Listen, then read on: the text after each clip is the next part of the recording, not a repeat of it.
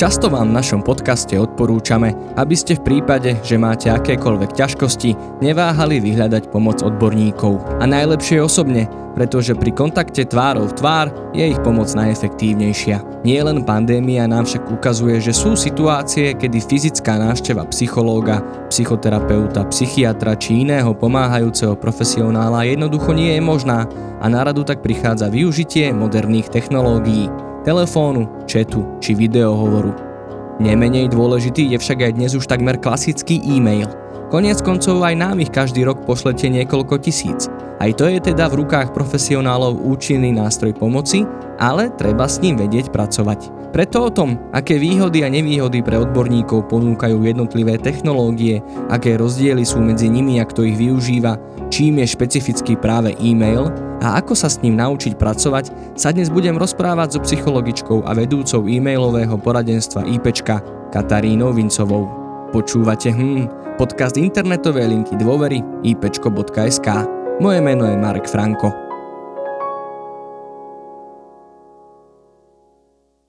Ahoj Katka, vítaj v našom štúdiu. Ahoj Marek, veľmi ďakujem, že tu môžem opäť byť. Áno, už si tu raz bola, dávnejšie. Tu sme sa rozprávali o domácom násilí.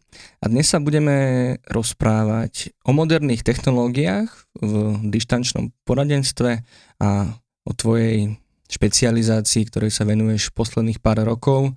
A to je e-mailové poradenstvo, ktoré vlastne koordinuješ alebo vedieš na všetkých našich troch linkách dôvery, aj na ipčko.sk, na Dobrej linke, aj na Krízovej linke pomoci. Takže si odborník na slovo vzatý.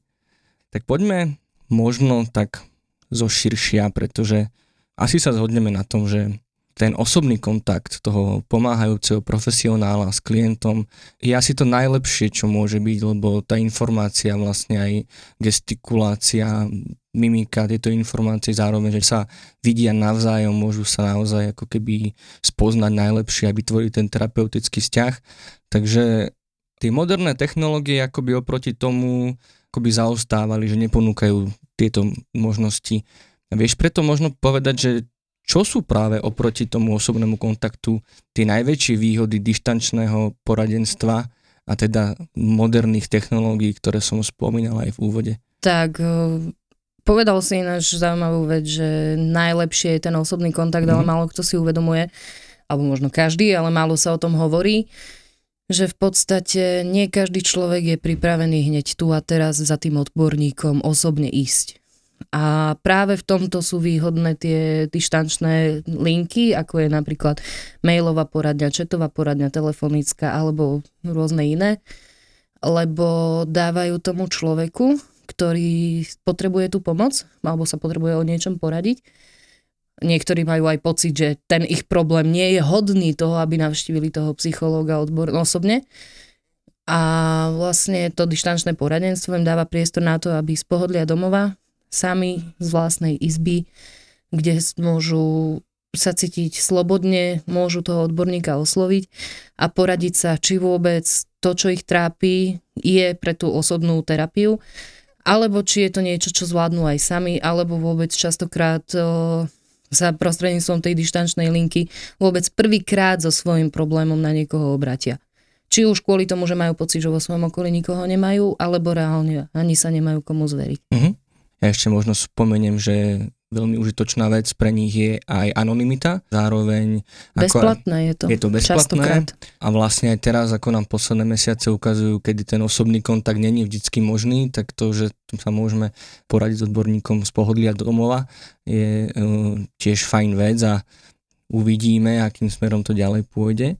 Skôr než sa dostaneme k tomu e-mailu, poďme si tak veľmi zhruba povedať aj o tých iných formách, že kto ich využíva najčastejšie, akým spôsobom.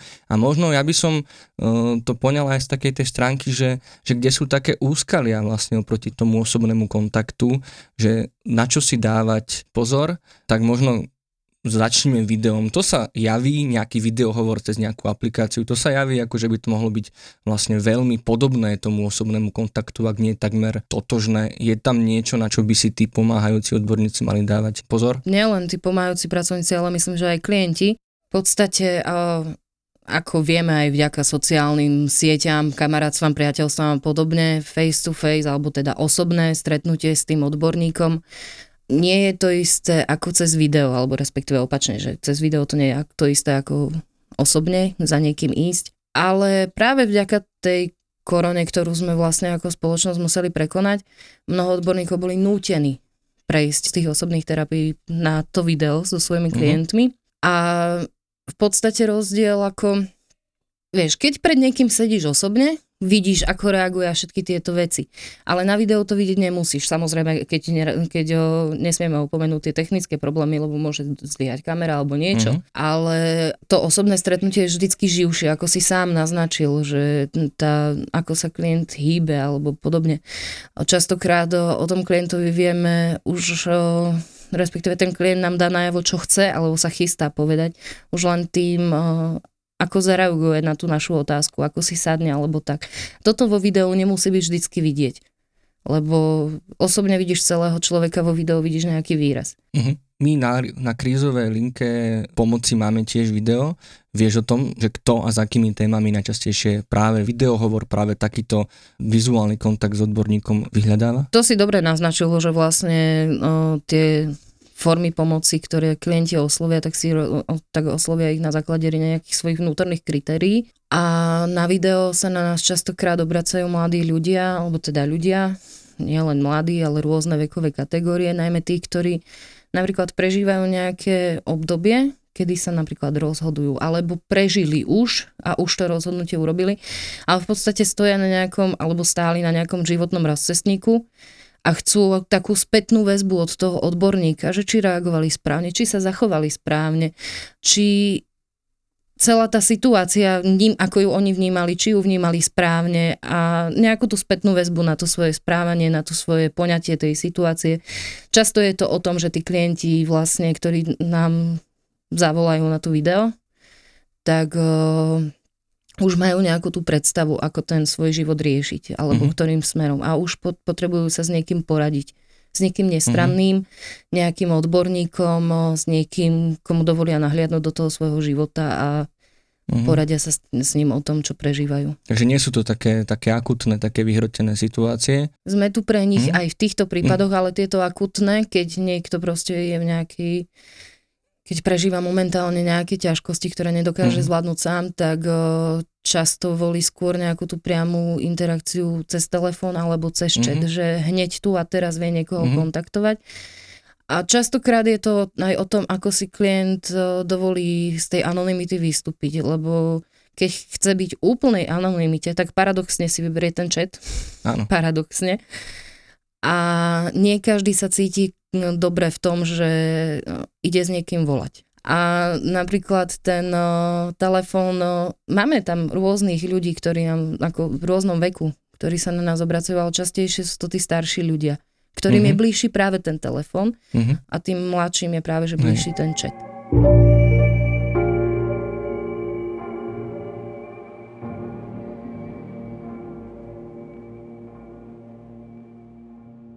Už si sa posunula teda k tomu telefónu, telefonické linky dôvery, linky pomoci, tu máme už desiatky rokov. Zdá sa, že je to veľmi aj vyhľadávaná, zároveň teda veľmi účinná forma, ktorú nielen mladí, ale aj starší ľudia využívajú. Čo je najväčšie riziko pri takejto komunikácii? Ešte som chcela povedať, ak môžem, k tej predchádzajúcej otázke, že v podstate tie krízové, no ako ten chat alebo ten telefón, občas aj ten mail si tí ľudia vyberajú, keď nevedia, kam smerovať. Pri videu som hovorila, že už majú nejaké to riešenie alebo nejakú tú predstavu. Pri tom telefóne to je skôr o tom, že naozaj si nevedia poradiť a potrebujú hneď tú interakciu, hneď tú komunikáciu. A čo sa pýta ohľadom tých rizik, tak to je v podstate pri všetkých týchto dištančných službách. Niektorí, ktorí nás možno počúvajú, už sa s tým pojmom stretli, že dizinhibičný efekt. Som rada, že som ho vyslovila správne.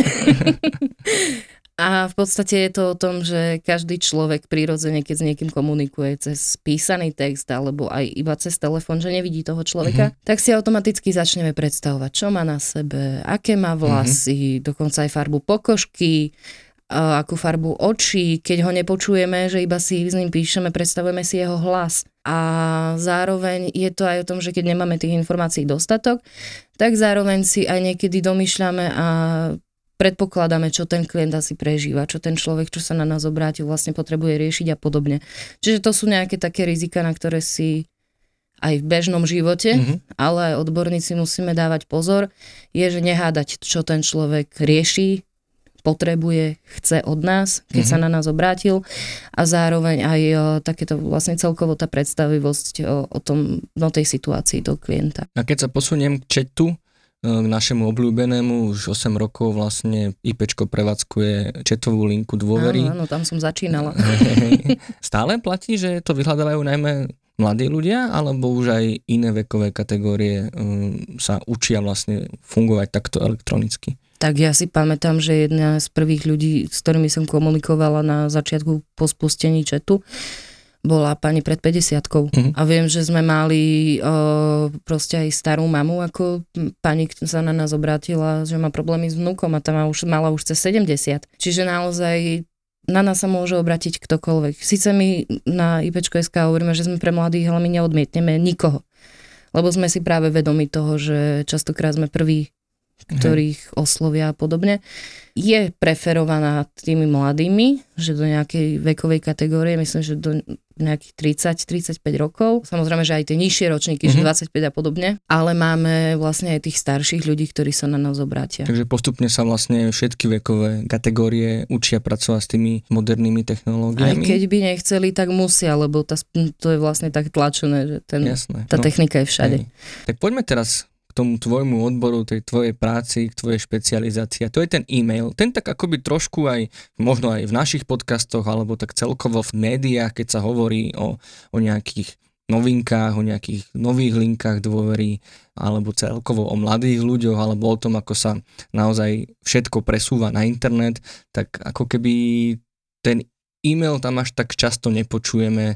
Už je to akoby, dá sa povedať, že aj jedna z najstarších takých tých elektronických foriem, ale ako som aj v úvode spomínal, stále veľmi využívaná. Minulý rok to bolo na IPčku.sk cez 4700 mailov, ak sa nemýlim, tento rok už to prekročilo hranicu 3000. Iba za prvý pol rok. To prvé číslo bolo za celý minulý rok, no? Takže ten mail vôbec není akoby nejaký zastaralý, ale zároveň je iný. Náš programový riaditeľ Marek Madro sa raz na nejakom školení vyjadril, že on to považuje ako za tú najťažšiu formu. Vieš povedať, v čom je ten e-mail špecificky oproti tým iným formám, ktoré sme pred chvíľou vymenovali, a prečo si on myslí, že je to to najťažšie? Ja som prešla rôznymi projektami, ktoré sme mali, a viem, že môžem potvrdiť, že patrí medzi tých náročnejšie, ako v istých ohľadoch sú iné náročnejšie. Ale pri maili sa často stretávame s tým, že tí, ktorí nás kontaktujú prevažne tým mailom, alebo ktorí sa rozhodnú nás osloviť cez ten mail, sú takí ľudia, ktorí potrebujú vyrozprávať ten svoj príbeh. To, čo zažili. Častokrát sú to naozaj ďaleko siahle spomienky, že z detstva až po súčasnosť, a vlastne majú tú potrebu nám povedať všetko. A my sme tu samozrejme pre nich a tento mail im túto možnosť dáva. Že môžu vlastne, nie sú nejak, u nás to nie je znakovo technicky nejak obmedzené. Zároveň mail má ešte tú veľkú výhodu pre tých, ktorí nám píšu, že napríklad ty sa rozhodneš nám napísať mail, sadneš si k počítaču a začneš písať, keď si pripravený.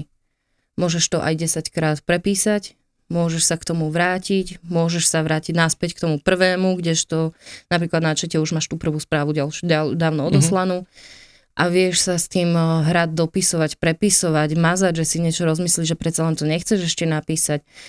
A ešte ďalšia z tých možností je to, že keď znova použijem, prepáč, príklad teba, tak keď by si sa rozhodol napísať nám mail, tak ty máš možnosť sa aj o pol roka vrátiť k tej našej odpovedi. Samozrejme, pri tých ľuďoch, ktorí nám píšu cez ten mail, je tam vysoká motivácia tú odpoveď vyčkať alebo počkať si na ňu. A keď ju už dostaneš, tak je vlastne pre teba taká, že vieš sa k nej vrátiť spätne, kdežto napríklad pri iných formách sa ťažko vieš vrátiť, keď si to nenahrávaš alebo neposielaš alebo niečo, ale v maili to máš vždy. Mm-hmm. A máš celý ten rozhovor, ktorý prebehol medzi tebou a tou napríklad nami, keďže hovoríme o nás. Mm-hmm. No a v čom je to podľa teba najťažšie? No, ako som už spomínala, tak niekedy tí ľudia naozaj napíšu všetko a vidím, keď čítam tie maily, že sú to pre nich naozaj veľmi dôležité momenty. A aj napriek tomu, že napísali toho o svojom živote veľa, vždy tam môže chýbať nejaká informácia, ktorá je dôležitá pre toho odborníka, ktorý by na ten mail reagoval. Je jedno, o čo ide, či je to o situácii alebo veku, nejakom údaji a podobne. A na e-maili nemáš tú možnosť sa dopýtať a až potom reagovať. Mm-hmm. Kdežto na videu, čete, telefóne sa vieš na to spýtať. Nejaká interakcia, tu to vlastne dostaneš nejaký text, nejaký príbeh toho človeka. Mm-hmm. A musíš na neho nejako zareagovať. Áno. A ako ty vidíš aj ten človek, ako tie príbehy, ten svoj príbeh teda prežíva a vieš, že proste nemôžeš mu napísať, že viete čo, ja odpoviem vám, ale aj dopíšte mi toto. Proste on musí od teba naozaj dostať takú odpoveď, aby to bolo pre neho užitočné, aby mu to pomohlo a najmä, aby sme vlastne mu dali najavo, že naozaj sme tu pre neho. Že ho chceme počúvať, že si neskutočne vážime, lebo častokrát sú to naozaj veľmi ťažké príbehy, bez ohľadu na to, či ide o domáce násilie alebo nejaké vnútorné prežívanie. Čiže či ide o nejakú spoločenskú vec alebo vnútornú. A naozaj my si vážime, že tí ľudia, ktorí sa na nás obrátili, že nám dovolili, lebo to je čisto iba o ich dovolení, že nám dovolili byť súčasťou ich života, nahliadnúť do toho, čo prežívajú. Práve kvôli tomu sa snažíme, aby naozaj videli, že nám záleží na tom, že vyhľadali vlastne nás, lebo sám si povedal, je mnoho liniek, ktoré poskytujú aj ten e-mail. Áno, aj veľa odborníkov vlastne popri nejakej tej praxi osobného kontaktu ponúkajú aj možnosť e-mailového poradenstva. Áno. A že vlastne chceme vedieť viac o tom, čo prežíva, o tom, čo sa deje v jeho živote. Že naozaj chceme mu dať najavo, že sme tu pre neho a sme pripravení byť tu pre neho aj naďalej. Či už cez ten mail, alebo cez akúkoľvek formu. Mm-hmm. Lebo niektorí sa o nás dozvedia iba ako cez ten mail a až potom zistia vlastne na základe našej komunikácie, že my vlastne ponúkame aj iné. Áno, aj kde ešte môžu tie veci inak riešiť alebo presne cez tú inú formu. Áno.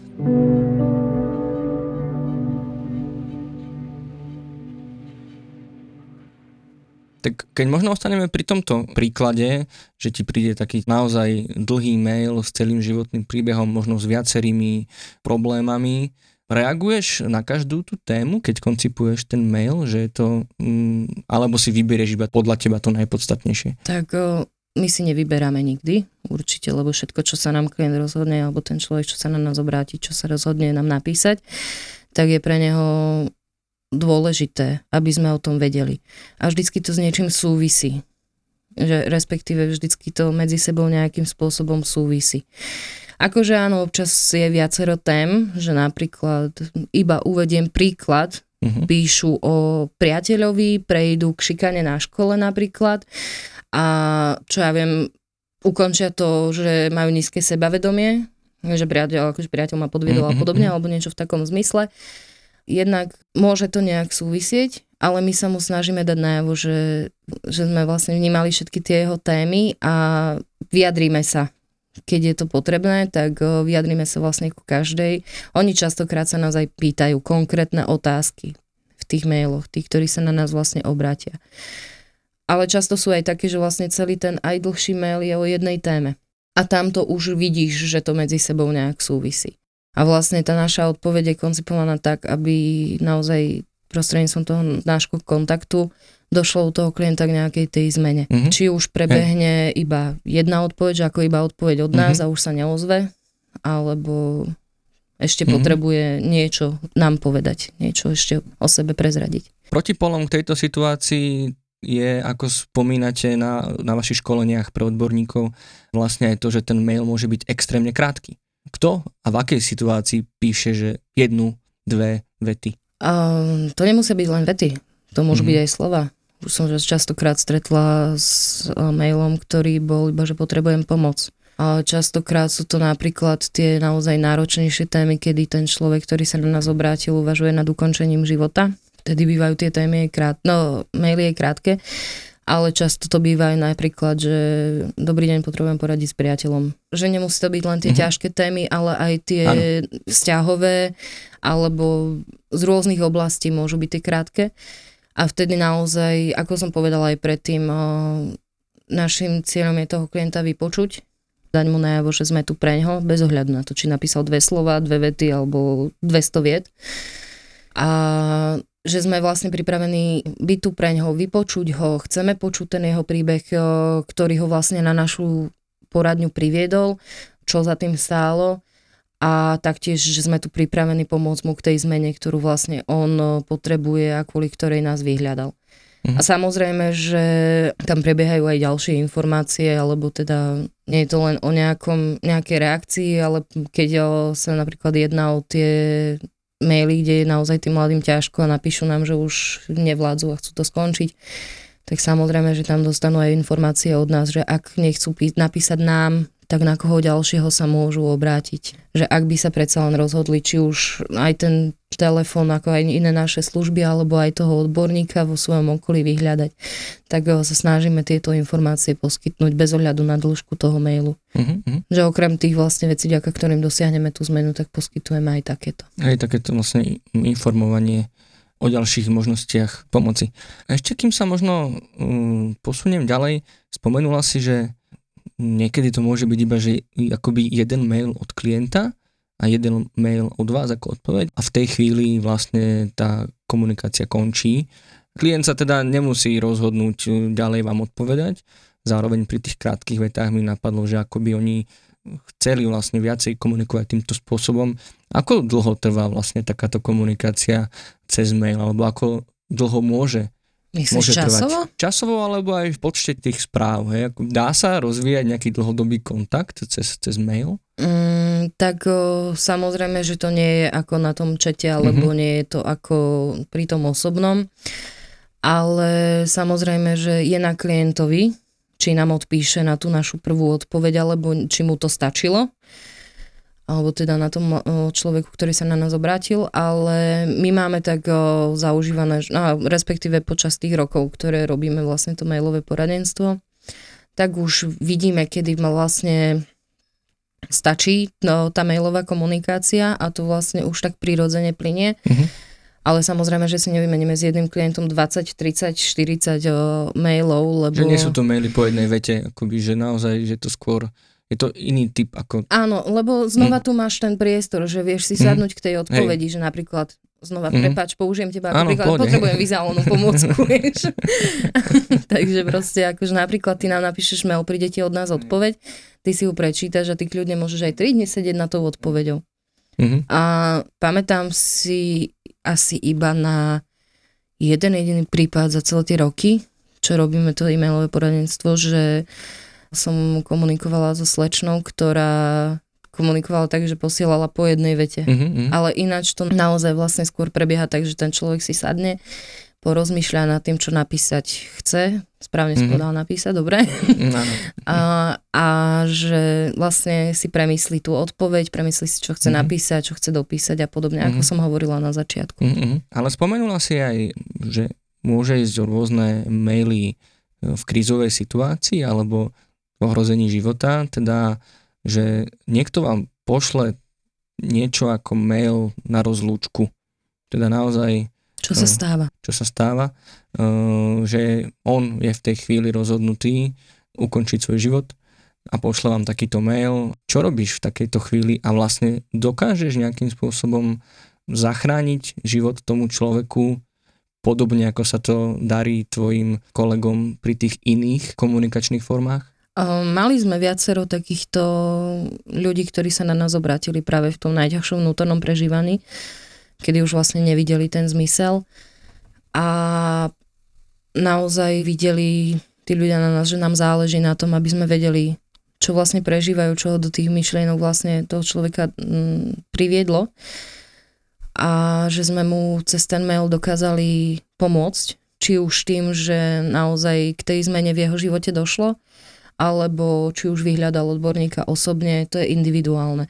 Ale aj cez ten mail sa nám podarí. Ako takto neodporúča sa, že respektíve mail nie je vhodná forma na to, kvôli tomu, že vlastne tá komunikácia prebieha inak ako na tom čete. Samozrejme, že môžu kľudne nám napísať, aj ktokoľvek sa na nás môže obrátiť s akoukoľvek témou a vieme reagovať aj v takýchto prípadoch, že vieme respektíve tomu človeku pomôcť k tej zmene. Mm-hmm. Čo si klienti najviac vážia, alebo teda čo z tvojich skúseností vychádza, že je to, čo klienti očakávajú od tej odpovede a čo vlastne možno naštartuje aj tú zmenu v ich živote, buď v komunikácii s tebou, alebo že prejdú na nejakú inú formu rozhovoru? Teraz si mi dal zabrať. V podstate je to rôzne. Neviem ti to, na to takto plošne odpovedať, lebo každý vlastne človek, ktorý sa na nás obrátil, tak že kvitoval, alebo respektíve páčilo sa mu niečo iné, alebo oslovilo ho niečo iné, hej.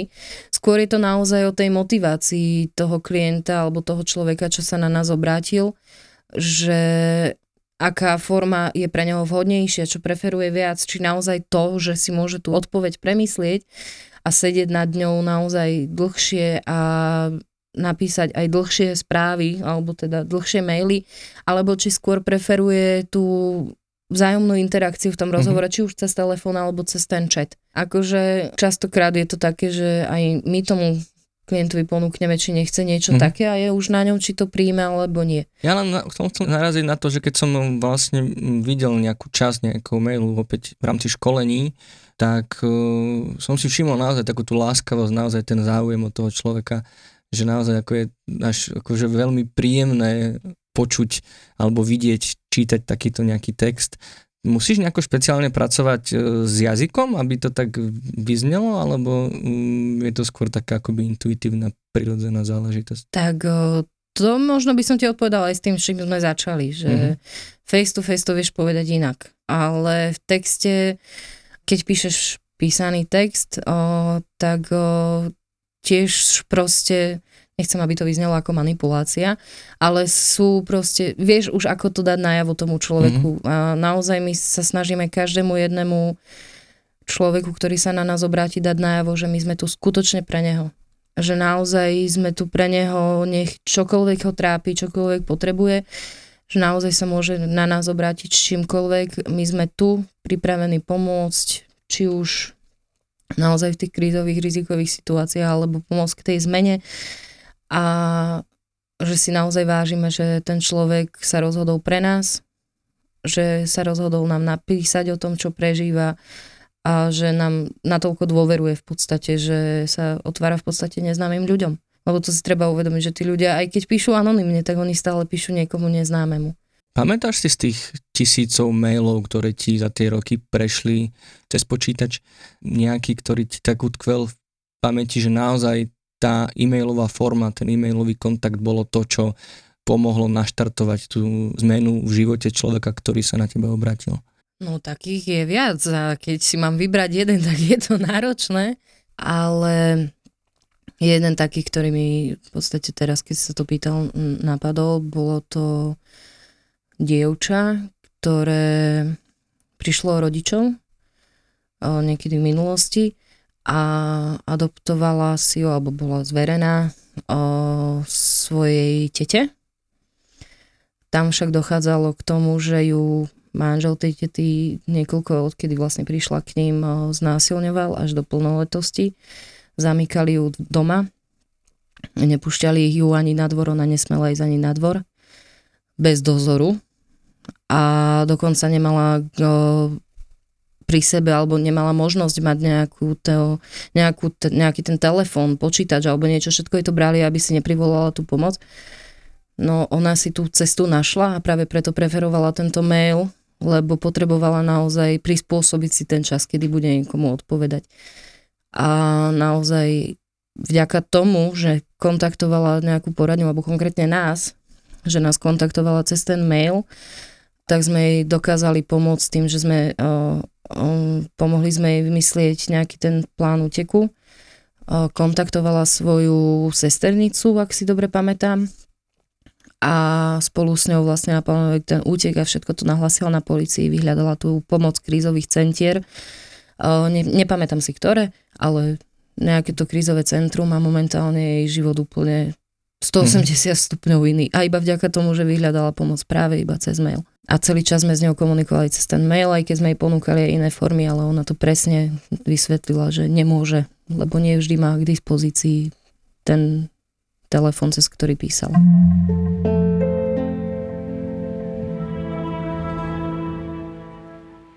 Posuňme sa teraz možno k tomu pohľadu odborníkov alebo k takým radám pre odborníkov, lebo maily píšeme dennodenne, koniec koncov je to niečo ako list a je taký známy fakt, že aj Freud vlastne ako zakladateľ dištančného poradenstva si ako prvý so svojimi klientami písal listy, takže aj ten mail sa javí ako taká akoby stará známa vec a tým, že každý z nás už písal nejaký mail a niektorí ich píšu denne niekoľko, tak sa môže zdať, že každý by to zvládol.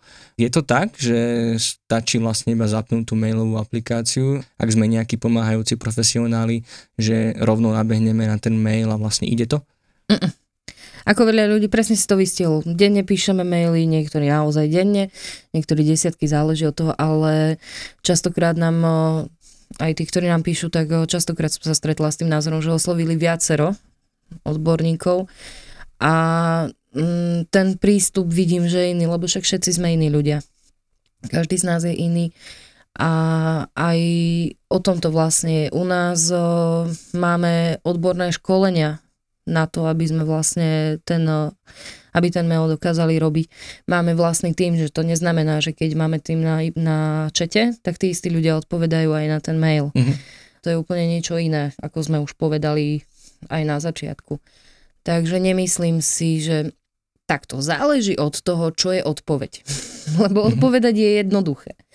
Ale to vlastne, čo ten človek, ktorý sa na teba obráti napríklad, dostane rôzne. Vo význame, že ty si povedal, že si čítal taký pekný mail od nás, že vlastne cítil si z tých slov, že aj ty si by si chcel dostať takýto mail. Áno. Tak naozaj som sa stretla aj s tým, že tie maily bývajú aj iné. Akom slova? Akože teda nie je také akoby ľudské, milé, plné prijatia a podpory? No sú iné v tom, že vlastne záleží aj od toho, že s čím ťa ten človek oslovil. Mm-hmm. Že vlastne, či naozaj potrebuje nejakú informáciu a ty mu tú informáciu poskytneš, alebo či potrebuje niečo iné. Ale my máme naše školenia, aj si spomínal, že robíme školenia pre odborníkov a aj pri tých odborníkoch sa stretávam s tým, že oni to častokrát robili inak. A že vlastne pri našom školení zistili, že aha, to sa dá aj takto, ale že aha, tak toto naozaj lepšie znie. Mm-hmm. Znie v úvodzovkách. Áno. A že ja osobne sa snažím, aby sme mali naozaj ten ľudský faktor v tom. Uh-huh. Lebo všetci vieme, že ten dištančný kontakt, tak niekedy sa, ani to nemusíme chcieť, ale že ten ľudský kontakt sa niekedy stráca. Uh-huh. Alebo ten ľudský faktor teda. Uh-huh. Tak keby si mohla možno zopár rád vlastne pre pomáhajúce profesie, ktoré možno už pracujú s mailom, alebo by chceli začať, čoho sa najviac vyvarovať, čo je taká tá vec, ktorú možno v našich súkromných kontaktoch cez mail, alebo možno aj pracovných bežne robíme, ale práve v tomto poradenskom prostredí a v týchto poradenských komunikáciách nie sú úplne najšťastnejšie. Takto. Rozmýšľam, ako to naformulovať, ale v podstate je jedna vec, ako v prvom rade poďte na naše školenie, ale je jedna vec, čo som si aj ja sama uvedomila, keď som vlastne, však nám chodí desiatky mailov denne a niekedy je to naozaj tak, že sedíš za tým počítačom hodiny od rána do večera, aby každý človek dostal tú odpoveď včas, kedy na ju očakáva a podobne. A všimla som si, že aj keď sa snažím, tak niekedy zabudnem, že je tam ten človek. Teraz už si na to veľmi dávam pozor, respektíve už to sa človek musí naučiť. Lebo pri písanom texte často, aj keď si píšeš s kamarátmi, tak vidíš, že už nevnímaš toho človeka, ale písmenka, ktoré sa ti objavujú. Tak toto je asi niečo, čo by som odporúčila každému, že nezabúdajte Nezabúdajte na to, že na tej druhej strane je rovnaká ľudská bytosť, ako ste vy, ktorá niečo prežíva, ktorá má svoje city. Že to naozaj nie je v úvodzovkách iba ten slúk písmen, ktorý čítate, ale je to živá ľudská bytosť. To je asi také gro, ktoré ja sa snažím naozaj štiepiť každému, koho stretnem.